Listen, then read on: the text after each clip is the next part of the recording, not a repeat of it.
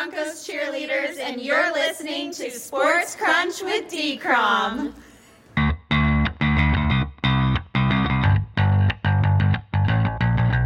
Good morning, afternoon, or evening, wherever or whenever you cats and kittens are. This is Sports Crunch with D Crom. I'm your host, David Cromwell.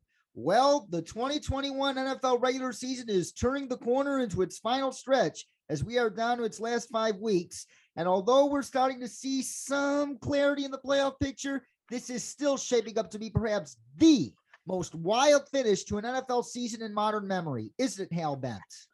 It certainly is, David. Uh, I mean, you look at the standings right now, we've got 13 teams in the AFC with six wins, a dozen in the NFC with five wins, uh, 25 teams still in the playoff race right now. This is crazy. It most certainly is. And I can't wait for what portends to be a wild finish, as I said. And uh, not only that, it should be an excellent playoffs and Super Bowl and a wild offseason with some big name quarterbacks on the move. We will get to that later on and in the weeks ahead. But first, let's talk about our main takeaways from week 13. What were yours, Hal?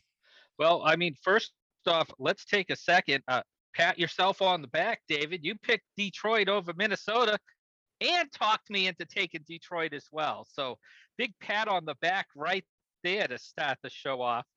Um, second all, you know, our our marquee matchup. Oh my God, I don't think I've screamed at a television more to throw the ball regardless of the weather in my life. I, I can't go through another game like that New England Buffalo Wind Bowl up there uh, in the fair state of northern New York.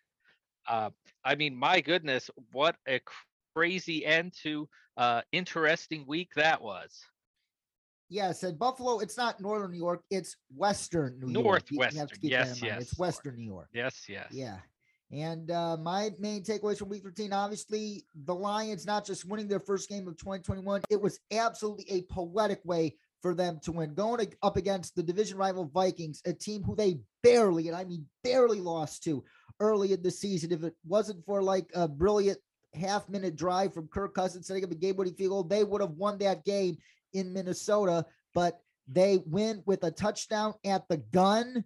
Talk about poetic justice, so to speak, and the fact that they dedicated that win and the game ball to that win to the families from Oxford High School, the school that just underwent that uh, tragedy in Michigan. Just an absolutely fitting way for the Lions to win, and not just for themselves, but for their whole community as well. Very, very, very good story there. And the Chargers, man, they finally, after we've been pleading for them on the show, you finally turned Justin Herbert loose like you should have weeks ago. Check a look at these numbers, uh, courtesy of Benjamin Solak from the Ringer.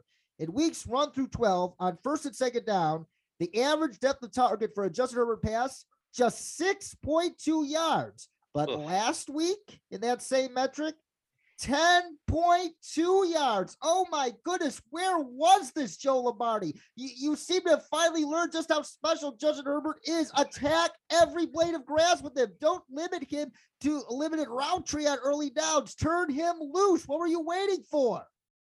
Yeah, and and you know you you can't discredit. There's nothing to say that Keenan Allen and Mike Williams aren't capable of running deeper routes and uh, attacking down the field. Just because they're so good near the line of scrimmage doesn't mean that they have to stay near the line of scrimmage.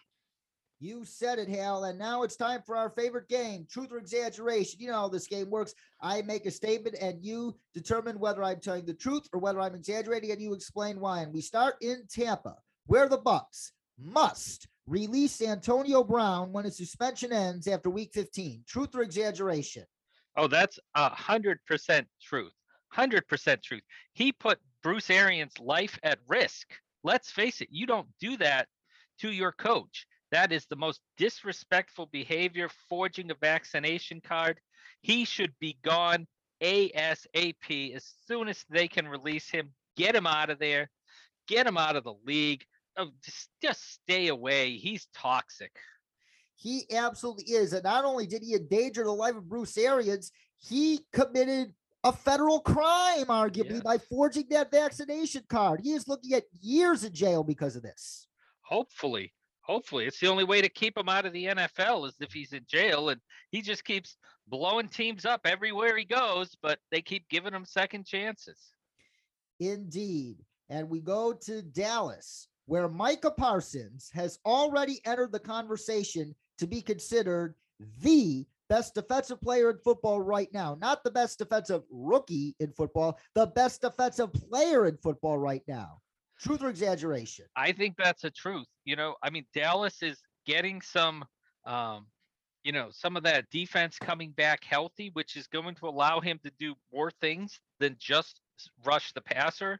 Um, so definitely, he has made such an impact this year. We've talked about it. I feel like it's almost every week there's some new Micah Parsons uh, play that he made, game that he had. I mean, oh, the, you just look at the numbers, the quarterback hits, the sacks. I mean, he's just not supposed to do that as a rookie, let alone playing out of position half the season. And now, like I said, you know, we're getting Demarcus Lawrence back and up to speed. You're going to be able to see Parsons do more for that defense.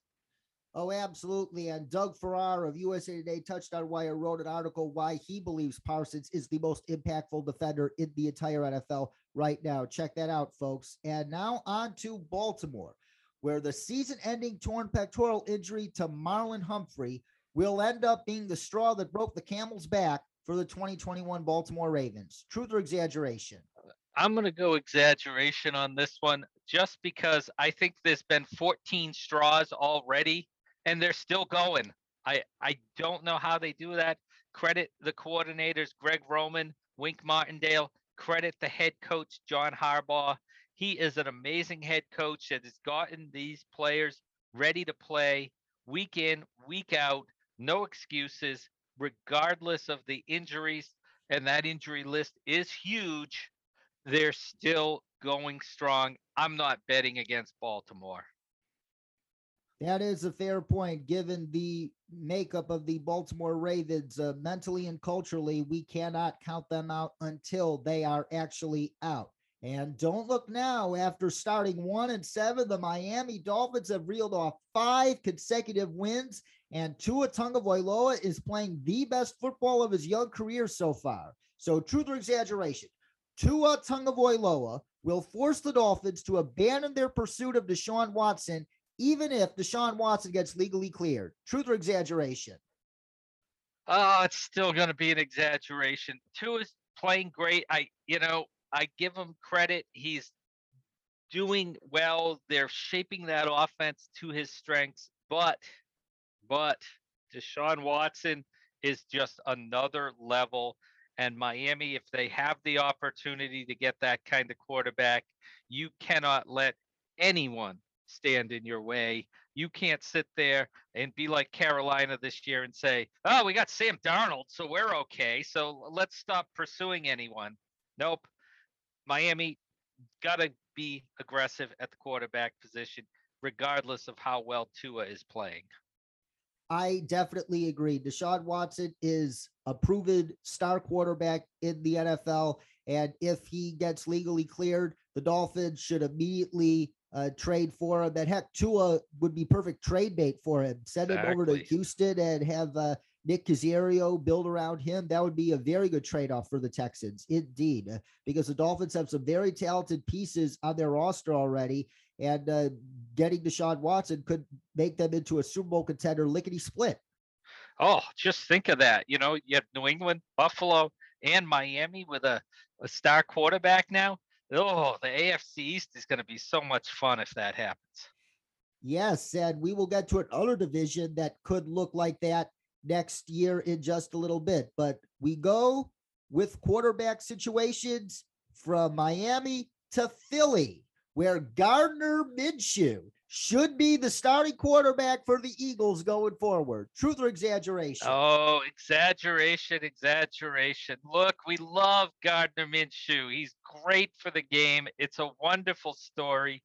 Nobody was happier to see him succeed than I was. But let's face it, by every metric that there's there is out there, the Jets defense, especially that pass defense, is dreadful. absolutely dreadful. And expecting Minshew to put up that kind of performance against Washington or Dallas down the stretch just isn't going to happen. Uh, they've got to go back to Jalen Hurts. That's where they were rolling with him healthy. So once he's ready to go, it's all Hurts in Philly.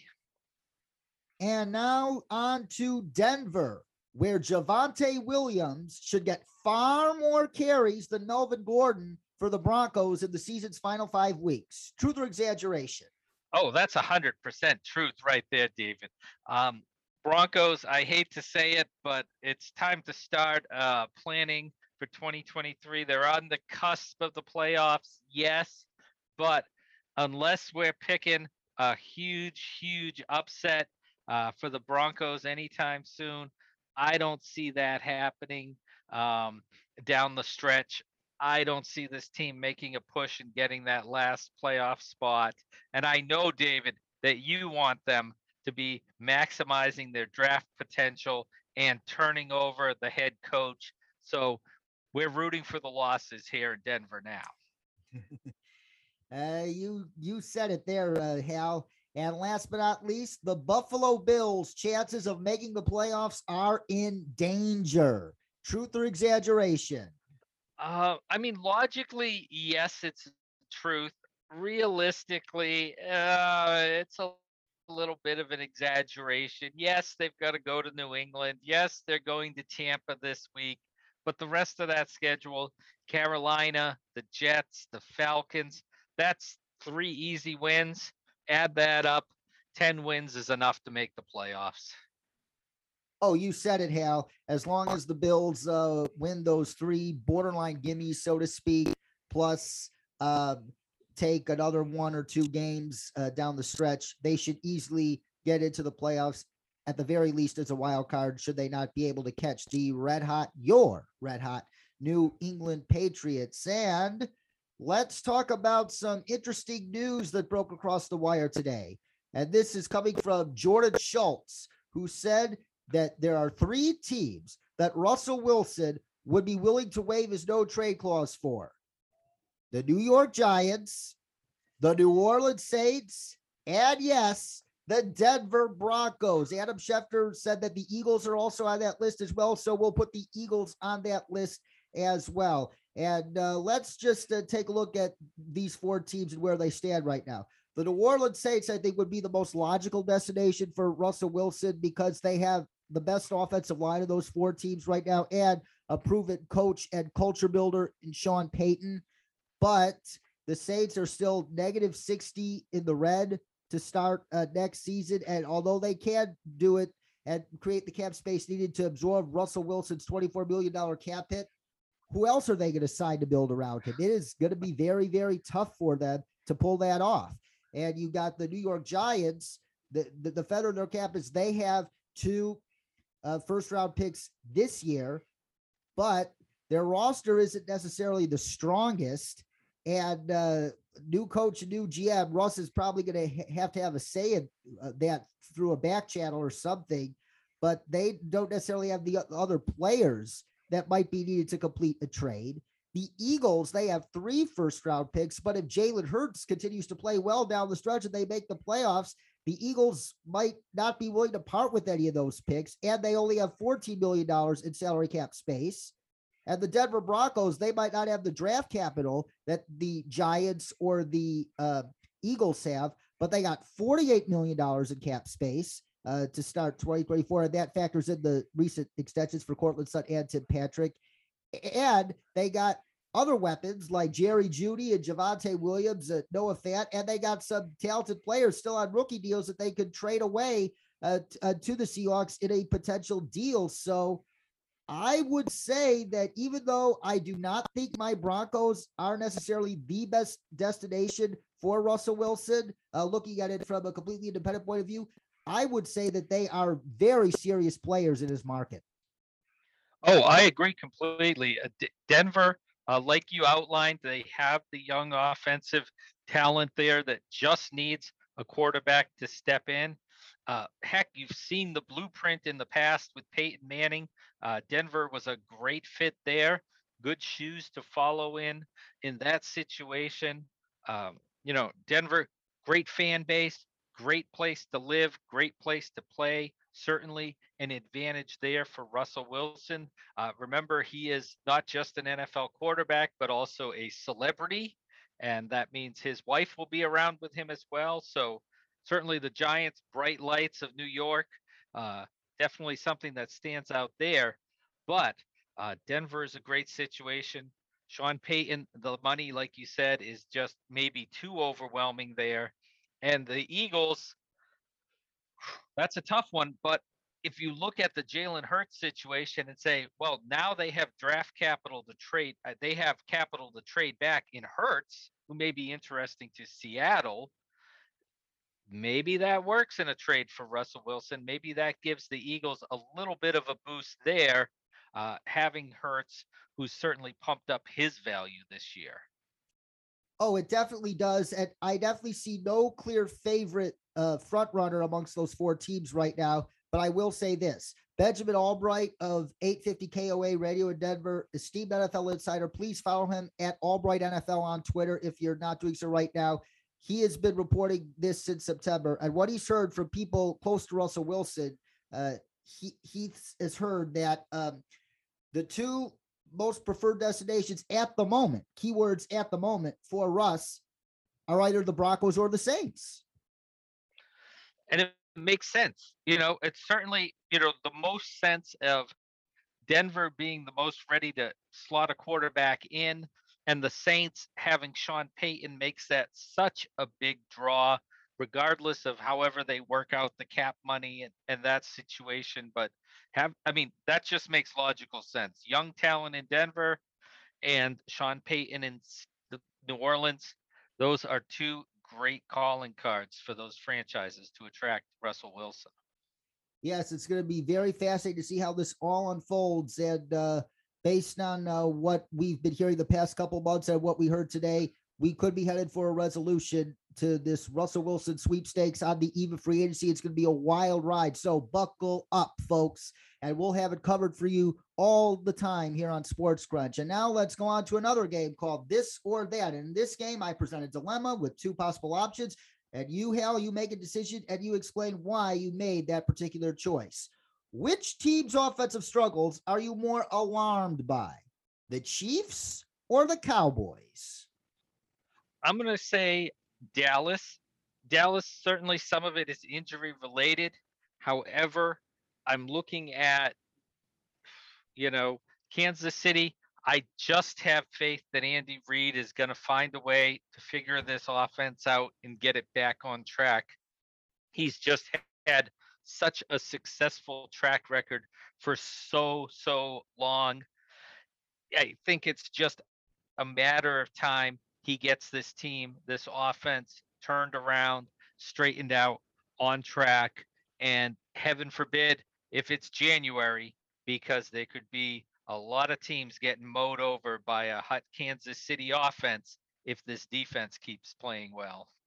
Oh, absolutely. I could easily see the Chiefs uh, giving Clyde Edwards-Helaire more carries that he running behind Creed Humphrey and Trey Smith, the Joe Thuney. Oh my God, that's going to be a nightmare for teams in December should the Chiefs get that right.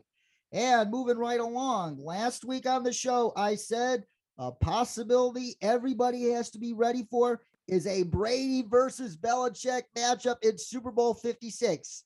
That said, which team is more likely to make it to Super Bowl 56? Brady's Bucks or Bill Belichick Mac Jones, and these AFC leading New England Patriots? Oh, I'm still going to go with Tampa Bay. They just have too much talent on both sides of the ball right now. Uh, Belichick, you know, as usual, uh, like he did with a young Tom Brady, he's doing with Mac Jones, and you know, with running game, defense, special teams, mirrors, trick plays, uh, you know, whatever it takes. But it's hard to get through the playoffs that way. And this year as well, with just one bye week, you know, that 2001 Patriots team, don't forget they had they were that second seed that got that bye. That was a big part of their success, being able to go forward in the playoffs. Tampa Bay, they showed last year they don't care where they play, when they play, who they play. If they're clicking come playoff time and it looks like they're on track to get healthy and be ready to go, expect them to make a run. Remember last year at this time Tampa was only 7 and 5 and they just ran the table through the playoffs. I Oh. could very easily see them doing that again. Oh, you said it, Hal. Uh, with Tom Brady on your team, no matter where you are in the playoff seeding, you just cannot count Tom Brady out, period. And yes, I'm very optimistic about the core Belichick has put in place in New England for the long run, but uh, it might be a little too rich to expect a Super Bowl appearance from them this season compared to Brady and the Bucks. And now on to college football and the 2023 NFL draft landscape. If the 2023 NFL draft were this coming spring, the first two picks would arguably be two of the four Heisman finalists Alabama quarterback Bryce Young and Ohio State quarterback CJ Stroud. But who should win the 2021 Heisman Trophy? Bryce Young or CJ Stroud? Oh, that's a toss up right now. I mean, they they've just both been fantastic. You know, I think Bryce Young. th- There's always that high that that bias of what have you done for me lately? In that last game, I think he may have uh, beating Georgia just nosed himself uh, just a notch ahead in the in the race here. So uh, I'll, I'll go with Bryce Young in this case, but it's close. Oh, it absolutely is close. I remember Ohio State's opening game of the year against Minnesota. CJ Stroud looked like a deer in the headlights, so to speak. And he has just matured so, so, so well as a passer. His decision making, his reads, his accuracy, his ball placement. I'm not saying he's as good as Justin Fields is as a prospect, but he's closer than most anybody expected him to be. And uh, we shouldn't be surprised if he ends up being the number one overall pick in the 2023 NFL draft either. It's going to be a close race between those two till the very, very, very end. And it's going to be close for the Heisman as well. But I agree, Bryce Young uh, definitely, uh, he definitely had more of the hype going in, and that should probably help his cause. So Bryce Young, definitely, but it's close. Yeah. And last but not least, for this or that this week, who will be a more successful NFL head coach? Matt Rhule or Dan Campbell? you know, is Dan Campbell the one to pull the Lions out and lead them to the promised land of at least making the playoffs? I don't know. Oh, I mean, Matt Rhule's already got a uh, a very very good defense going for him. Uh, he's got Joe Brady out of the way, so maybe that offense can turn around. oh, I don't boy, that's a tough one, David. I'm going with a coin flip on this one. I'm going to stay with Matt Rhule. I think he's got um, you know, I, I still love Matt Rhule, even though the Joe Brady thing didn't work out. And, you know, there's a reason everybody was, we were excited he, he got this job in Carolina after what he did in Temple and Baylor. So I'm going to stick with Rhule for now, give him a little more leash and say, yeah, he should end up the better head coach. And the sample size on Dan Campbell, as promising as it has looked, despite the Lions' record, is still too small. So I will go with Rhule by a hair here as well. And our game of the week, a Monday night showdown in the NFC West as the Los Angeles Rams travel to the desert looking for revenge against the Cardinals, who absolutely kicked the Rams' butt in their own building in week four. And this is a very fascinating stat I came across and tried to analyze this game. According to Aaron Schatz of Football Outsiders, the Cardinals currently lead the NFL with 22 offensive fumbles. Yet, how many have they lost? Do you know how many they've lost, Hal? I would say it has to be much less than half of those. Two. Oh, They've only lost two of those fumbles. But that said, this is something that, at least to me, it's definitely not sustainable. Do you think that's sustainable, Hal? Not even close to sustainable. That's like, um, you know, makes my head hurt trying to think of the math of how that's even possible right now. So yeah, that's ooh, that's scary. Telling me that kind of stuff, David. Ooh, thinking yes. about that can change things in a hurry for that team. Oof.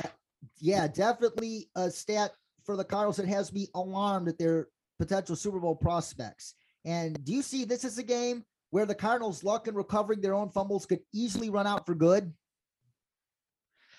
Oh, I mean, it's possible. I mean, you're going up against a uh, Rams defense that, you know, definitely has players that can sniff out the ball and take it away.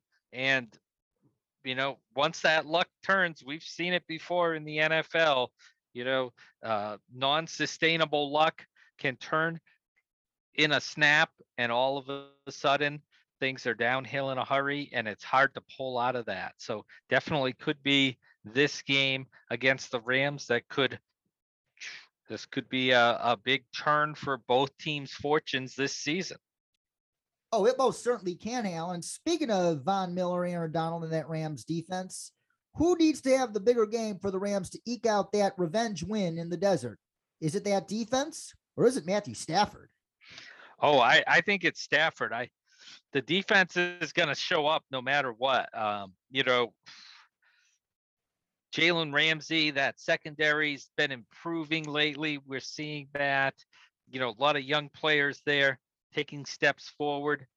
I think the defense is going to be fine. I need to see Matthew Stafford get back to the Matthew Stafford he was at the beginning of the season. And we talked last week about, you know, the Jacksonville game being a get right game for Los Angeles and what they did running the football with Sony Michel.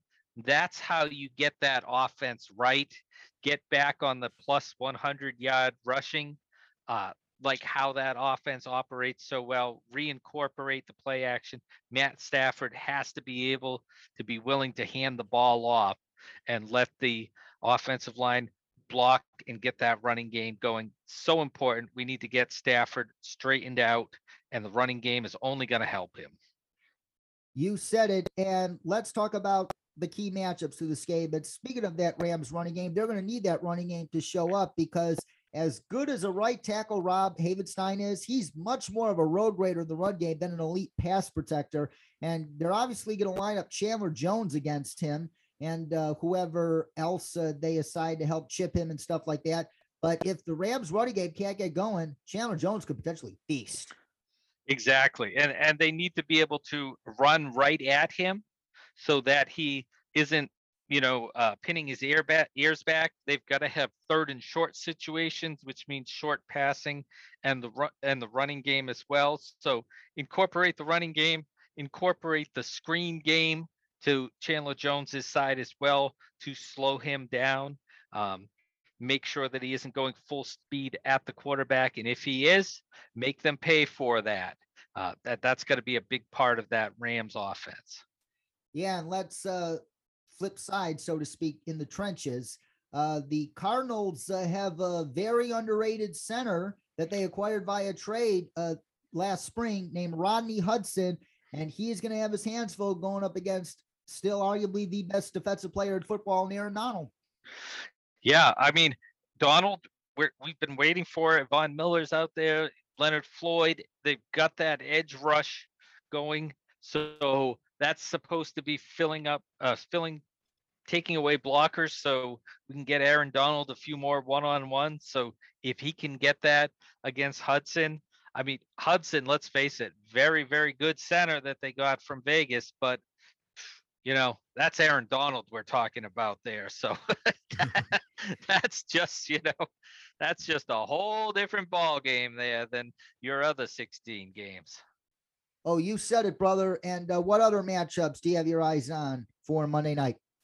Well, I the other thing that this Rams defense has to do as well is you've got to watch Kyler Murray now that he's healthy again and getting outside of the pocket and changing plays with his legs. And how they do that is going to be up to them. It's either going to be a lot of zone coverage, so your defenders are, facing him to stop the running game, or you're going to have to find somebody, um, maybe an Ernest Jones, who can try to keep up with him and spy on him and try to take that running game away from that Arizona offense because they can make a lot of trouble with the, his legs when Kyler Murray gets outside that pocket or down the field.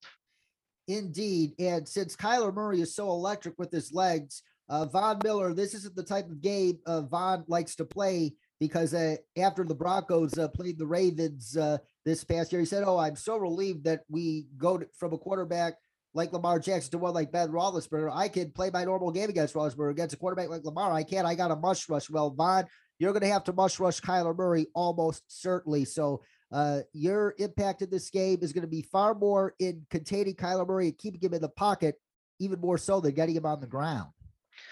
Yeah, I mean, you can't just pick your spot seven yards down the field and uh, you know get that great bend and get around that offensive lineman and expect to see Kyler, uh, Kyler Murray just standing there patting the ball like Ben Roethlisberger. You've got it, like you said, that's just not going to work, and that could be a very frustrating day for that Rams pass rush. Yes, but you're going to have to suck it up and just keep them contained in the pocket because that is how you control this Cardinals offense. And who do you have winning on Monday night? Oh, it's going to be a close one. I'll tell you that much, David. At both teams, Arizona can pretty much salt away the division if they win. The Rams still in the division race. If they can pull it out, you know, it's gonna. I, I'll tell you, I went back and forth about four times on this one, but I'm to go with Arizona. I think Kyler Murray healthy is going to be just enough to, to move the needle. Arizona 30, Rams 27. I am not simpatico with you Ooh. here, my friend. I personally think that the Cardinals, I'm not saying they've been lucky this year. They've been far more good than lucky, but that one stat alone, 22 offensive fumbles, yet only losing two, that streak of good luck has to end very, very soon, if not now. And having Von Miller and Aaron Donald, two guys who know how to sniff out the ball and strip away the ball when you need it. Those are two of the guys to end that good luck for the Cardinals. And that will be the difference in a very close game. I like the Rams 27 to 24 over the Cardinals. And now let's pick all the rest of these week 14 NFL matchups starting tonight in Minnesota, where the Vikings reeling after that heartbreaking last second loss to the Detroit Lions host the Pittsburgh Steelers coming off a very hard fought division win over the Baltimore Ravens. And the Vikings, uh, they're not going to have Adam Thielen. And I do not see how Dalvin Cook can play tomorrow night. I just don't. Even if he does play, he's going to be so, so, so, so less than full strength. I just can't see Kirk Cousins and Justin Jefferson airlifting this offense against a Steelers defense with MVP candidate TJ Watt leading the charge. And they don't have Christian Darrisaw for this game for crying out loud. So they're going to start like their swing tackle. R- Rashod Hill, I think, is their swing tackle at left tackle. That is not going to be pleasant one bit. TJ Watt is going to feast all night long. And that is going to be the difference. I like the Steelers. I like the Steelers as well, David. I just, oh, I, I don't know that I can trust Minnesota again. I'm not sure that that team is going to come out and be ready to play on a short week after that devastating loss. And how much faith do they have in their head coach Mike Zimmer right now? I think it's not very much. I've got Pittsburgh in a low scoring game tonight, 17 to 13. Yes, and Benjamin Solak of the Ringer wrote a great column uh, on Wednesday saying that the Vikings might have to consider blowing it all up because they've admired mediocrity for so long and they're not going to get to that next level with uh, Kirk Cousins or Mike Zimmer. Very likely that that's true. That's a great point uh, by Mr. Solak for sure. Uh, that's a long time coming for Minnesota if that's the case. Indeed, but it might be the more prudent move, so to speak. And an AFC North divisional bloodbath awaits on Sunday with the Baltimore Ravens traveling to Cleveland to take on the new Cleveland Browns. Old Browns versus new Browns, as I like to say. But when I say bloodbath, I don't mean domination by one side or the other. I mean close, hard fought, each team taking its equal fair share of blows to the metaphorical head, so to speak. I am going to go with the Browns though, because yes, Baker Mayfield uh, isn't a long-term answer a quarterback for Cleveland, but just look at the, how this Ravens offense is played right now. Their injuries on the offensive line have caught up to them, and Lamar Jackson uh, has unfortunately regressed from all the promising progress he's made uh, earlier in the year, or he appeared to make earlier in the year. And now you got to go up against Myles Garrett, Jadeveon Clowney, the Malik's, Malik Jackson, Malik McDowell, and they're coming off a bye. Oh my goodness, that is just not a good recipe for a Ravens team that got manhandled by the Steelers front. The Browns front's going to do the same to them. That'll be the difference of this game. I like the Browns. Oh, no simpatico alert on this one.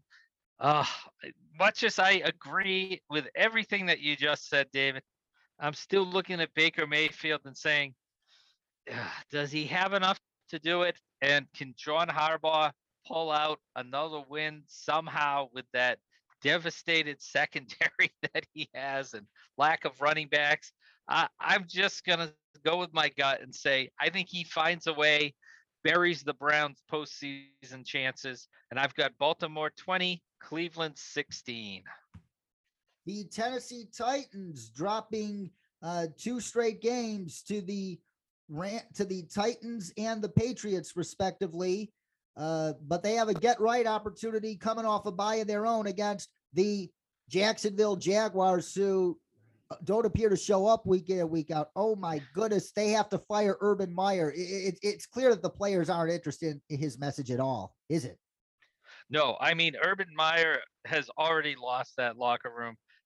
I I know Jacksonville does not want to go through another coaching change yet again, but there's just there's just no way you can bring Meyer back after this debacle of a season here. You're putting the generational quarterback at risk the longer that you leave Urban Meyer in charge. As far as I'm concerned, he must go. Yes, and do you see the Jaguars pulling off an upset against a Tennessee Titans team who might only have Julio Jones back this Sunday? I still don't. I still don't. Heck no. Again, you know, coaching is very important. And if we put this as Urban Meyer versus Mike Vrabel, I don't care who's missing for Tennessee. They've got an advantage right there. I think they're taking it pretty easily on Sunday. We're simpatico here, my friend. I like the Titans in a relatively easy 31 to 17 victory over the Jaguars. And the Kansas City Chiefs, after a subpar offensive performance on Sunday night, their defense bailed them out against the Broncos. They host their other AFC West rival, Las Vegas Raiders, on Sunday afternoon at Arrowhead.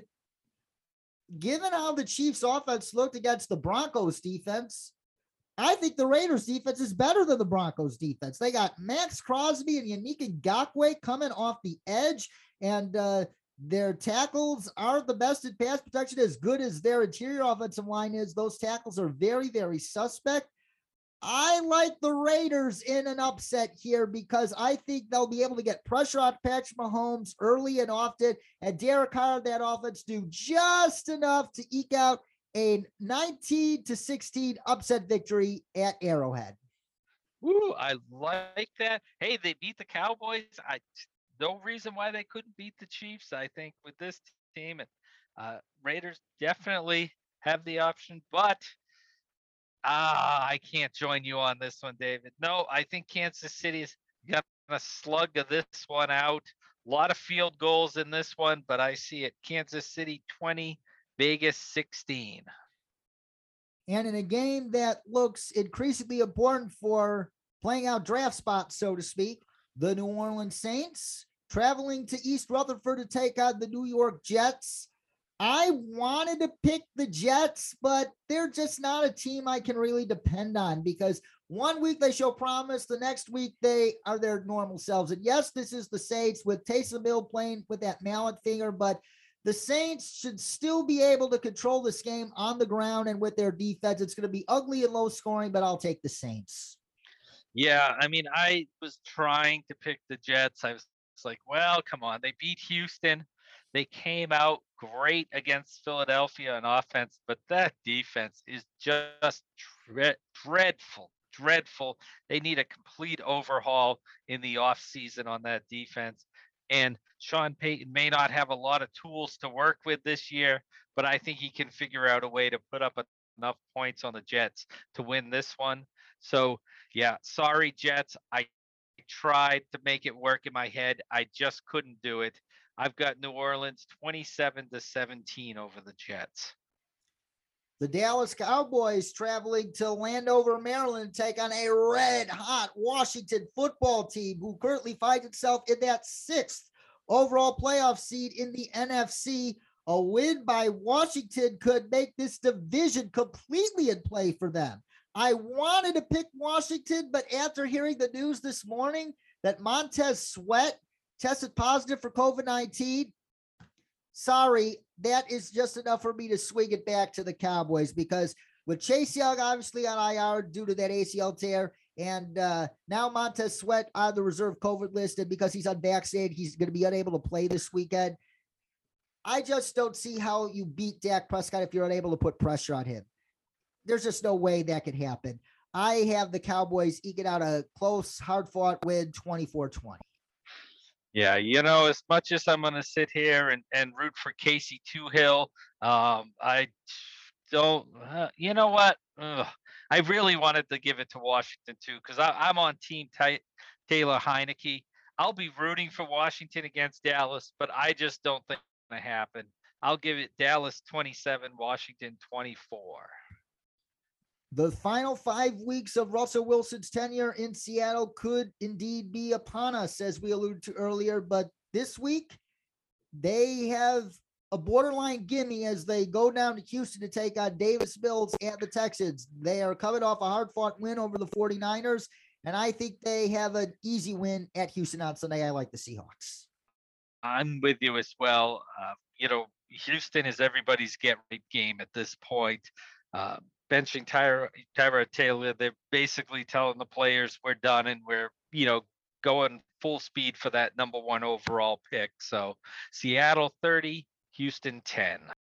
Oh, absolutely, Hal. And also, Tyrod Taylor, it's important to know he did suffer a wrist injury. So that also factors into their decision to bench Tyrod Taylor. But given the way their season's going, I would have benched him even if he was healthy because you got to take one small look at your um, young quarterback, uh, even though he's most likely not the answer. Just give him a solicitous hearing and uh, go from there with your offseason planning in Houston. And an NFC South matchup in Charlotte as the Atlanta Falcons take on the Carolina Panthers. Uh, the Carolina Panthers took the first meeting of the year in an ugly low scoring game in Atlanta. And I think the Panthers are able to eke out a win again. I think getting rid of Joe Brady is going to make their offense play play better, and uh, their defense should be able to do just enough against Matt Ryan again to eke out another hard fought win. I like the Panthers. Yeah, I, I, don't know how Atlanta has five wins right now. I just can't. I think I've picked against them every week. Um, sorry. All right, Atlanta. Uh, uh, yeah, you should probably lose this one, but you've eked out five wins. Let's make it six. I'll give it to Atlanta somehow 20 to 19 over the Panthers. The Detroit Lions, fresh off their amazing first win of the 2021 campaign, travel to Denver to take on the Broncos. And you know, I'm a Broncos fan, a big Broncos fan. And I was obviously very excited to hear about their chances of uh, getting Russell Wilson today. And I, however, have my eyes set on next season because in order for the Broncos to get Russell Wilson, they're going to have to part ways with their current head coaching staff. And that is one of the reasons why I'm rooting for the Broncos to not sneak into the playoffs. And keep in mind, we have to predict games based on what we think will happen, not on what we want to happen. But I honestly think this will happen. I think the Lions beat the Broncos again in dramatic fashion. How? Stay tuned for more predictions. I like the Lions. Yeah, I, I wish I could go with the Lions with you there, David, but I, I, I did last week and it paid off. You got the extra pat on the back, but I don't think you can pull me along. Well, you know what? Why not? Why not? I'll say Lions 24, Denver 20, and let's both have our bold prediction about the Lions this week and see which bold prediction comes true. Good one, my man. That is a good one. And I will be at that game, by the way. So just to mm. let you know, the New York Giants and Mike Glennon traveling to Los Angeles to take on the Chargers. The Chargers might not be with Keenan Allen this week as he tested positive for COVID. And Mike Williams and Chris Harris are going to have to test negative these next couple days to be able to play as they were close contacts to Keenan Allen. But nonetheless, this is a borderline lock. I'm going with the Chargers because we saw this with Justin Herbert last year. He just elevates the game of every pass catcher around him. He is that good. We think he's the best quarterback in the NFL right now. He absolutely played like it last week. And even without Keenan Allen and maybe without Mike Williams, he's going to play like it again. He's going to get Austin Ekeler involved, uh, AJ Guyton. Uh, he's going to get uh, Donald Parham and Jared Cook, those tight ends over the middle. They should have an easy time against that slow Giants linebacking group. I like the Chargers in an easy 30 to 14 win. Yeah, I mean, if Keenan Allen was there, I might be talking about points in the 40s, but we'll we'll keep it restrained if Allen doesn't play. So uh, just to be safe, we'll say Chargers in an easy win, 29 to six. The 49ers, after a gut wrenching loss against Seattle, traveling to Cincinnati to take on the Bengals, who were humbled in their home by the Chargers last week. I think the Bengals bounce back. I really do because the Chargers, uh, they're begged up at, at, running back and knowing how much the Chargers, I mean, the 49ers feast on their own running game. That is not going to be helpful at all. Like, uh, like JaMycal Hasty's like their only healthy running back right now. And that is a big, big problem going up against that beastly Bengals defensive front. Granted, the 49ers do have a healthy George Kittle and a good offensive line, but do they have a running back healthy enough to capitalize with them this week?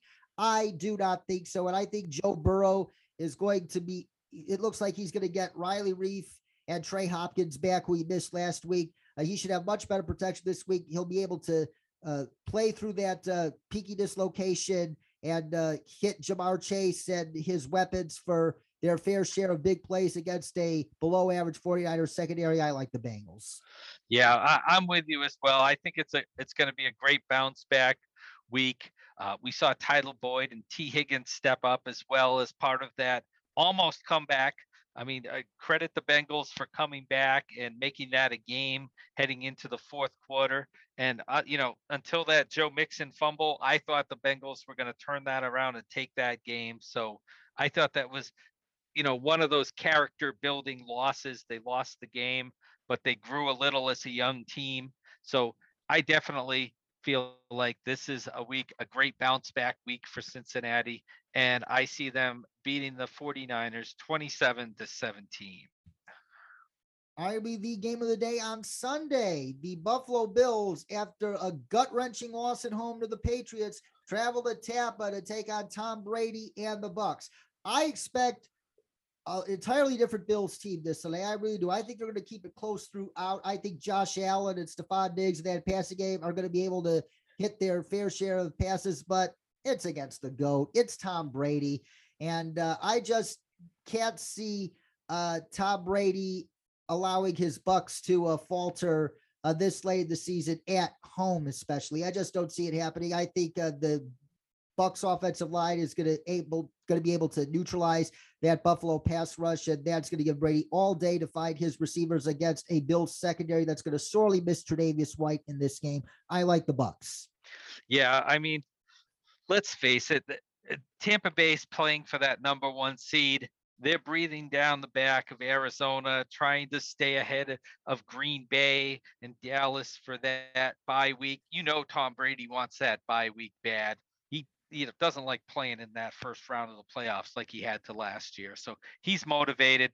Let's face it, Brady, Buffalo, it's personal. He loves to beat on Buffalo, and especially after the way Buffalo just went through such a physical, physical game in horrible weather conditions. And now on a short week, it's going to be almost impossible for them. Brady, it's a different offense with a healthy Rob Gronkowski. It's probably the best offense in the league when Gronkowski's healthy, and it's still, you know, top five without him. But um, it's just a whole different game. I see the Bucks taking it 34 to 20 over the Bills. And on Sunday night, even though I should be excited about this game, I'm not. Yes, it's great to see that Justin Fields is going to be back in this game, but the Bears at the Packers in the final five weeks of the Matt Nagy era. Please end this era now. I can't wait for it to be over. I can't wait for Matt Nagy and Ryan Pace, for that matter, to be gone from Chicago and the Bears to get the right front office and the right coaching staff to fully capitalize on the immense, and I mean immense promise of Justin Fields. But I do not see Matt Nagy beating Aaron Rodgers and Matt LaFleur during their last dance at Lambeau. Just not going to happen. I think the Packers have a pretty easy win, 27 to 14. Yeah, I'm with you on that. I mean, obviously, I want to see Justin Fields in a primetime game light it up, but against that Packers defense, it isn't going to happen. No way, no how. You know, is Kenny Clark still out there? Yeah, not a chance. Sorry. Um, so I'm going with Green Bay in this one as well. Easy win. Uh, everybody can go to sleep at halftime. Final will be 34 to 10, Green Bay over the Bears. And now it's time for our bold predictions for week 14. And both of our bold predictions this week center on the Detroit Lions in a game that I will attend in person. Here is my bold prediction the Lions win 20 to 17 with another touchdown at the final gun. But who catches it? Former Bronco Kalif Raymond oh. catches the touchdown from 25 yards out at the gun. That is my bold prediction. Oh, I like it. I like it. Mighty Lions, time to roar. Look, the Lions are not a terrible team. Four losses by three points or less, plus a tie. I mean, that's basically five wins right there that were left on the table. This is not a bad team. So they've got some confidence behind them. How are they going to beat Denver in Denver? It's going to be the running game. Oh, D'Andre Swift injured? No problem. They didn't want him in Green Bay. Jamaal Williams, time to shine. Just like the Eagles gashed Denver on the ground. What did they run up? Over 200 yards? Yep. Let's give Jamaal 200 plus yards and all three touchdowns to lead the Lions to the 24 to 20 win. That is a bold prediction, and I like it, my friend. And last but not least, our challenge flags. You go first here. All right. Well, mine's going to Big Ben Roethlisberger. If this is your last season, Big Ben, now is the time. Channel your inner John Bon Jovi. Go out with a blaze of glory. Six, five, and one. The schedule's not easy. Minnesota, Tennessee, at Kansas City, Cleveland, at Baltimore. But show these young guns how it's done, Big Ben. You need to win four out of these five. Start with it this week, right now. Elevate it. Leave nothing in the tank. Get this Steelers team to the playoffs. My challenge flag goes to the Kansas City Chiefs. Kansas City Chiefs, you have to be willing to play December football on offense. Do not depend on Patrick Mahomes to throw for 300 yards all the time. The, if you can't do it against a very, very young Broncos defense, it's going to be very hard to depend on that against even better defenses that you're going to face down the stretch. But you have this underrated weapon named Clyde Edwards-Helaire and a very special interior offensive line and run blocking offensive line in total. Be willing to play December football. Pound that rock on offense. Take the more pressure off Patrick Mahomes. Let your defense keep doing what it's doing and complement it well with Clyde Edwards-Helaire in that running game. That is how you are going to position yourself very well for a deep playoff run, Kansas City Chiefs. And he is Hal Bent, ladies and gentlemen, of BostonSportPage.com and full press coverage. You can follow him on Twitter at Hal Bent01. Hal, thank you so much once again for joining us. And that's it for today here on Sports Crunch. But we'll be back same time next week to recap week 14, preview week 15, and discuss all the latest news and notes from around the National Football League. So stay tuned. You can also follow me on Twitter at dcrom59 and on Instagram at Sports Crunch with dcrom. And remember, that's Crunch with a K. Also, be sure to check out the new and improved sportscrunch.com For Hal Bent, this is David Cromwell saying so long, stay awesome, and enjoy another fun weekend of football, cats and kittens. Stay cool.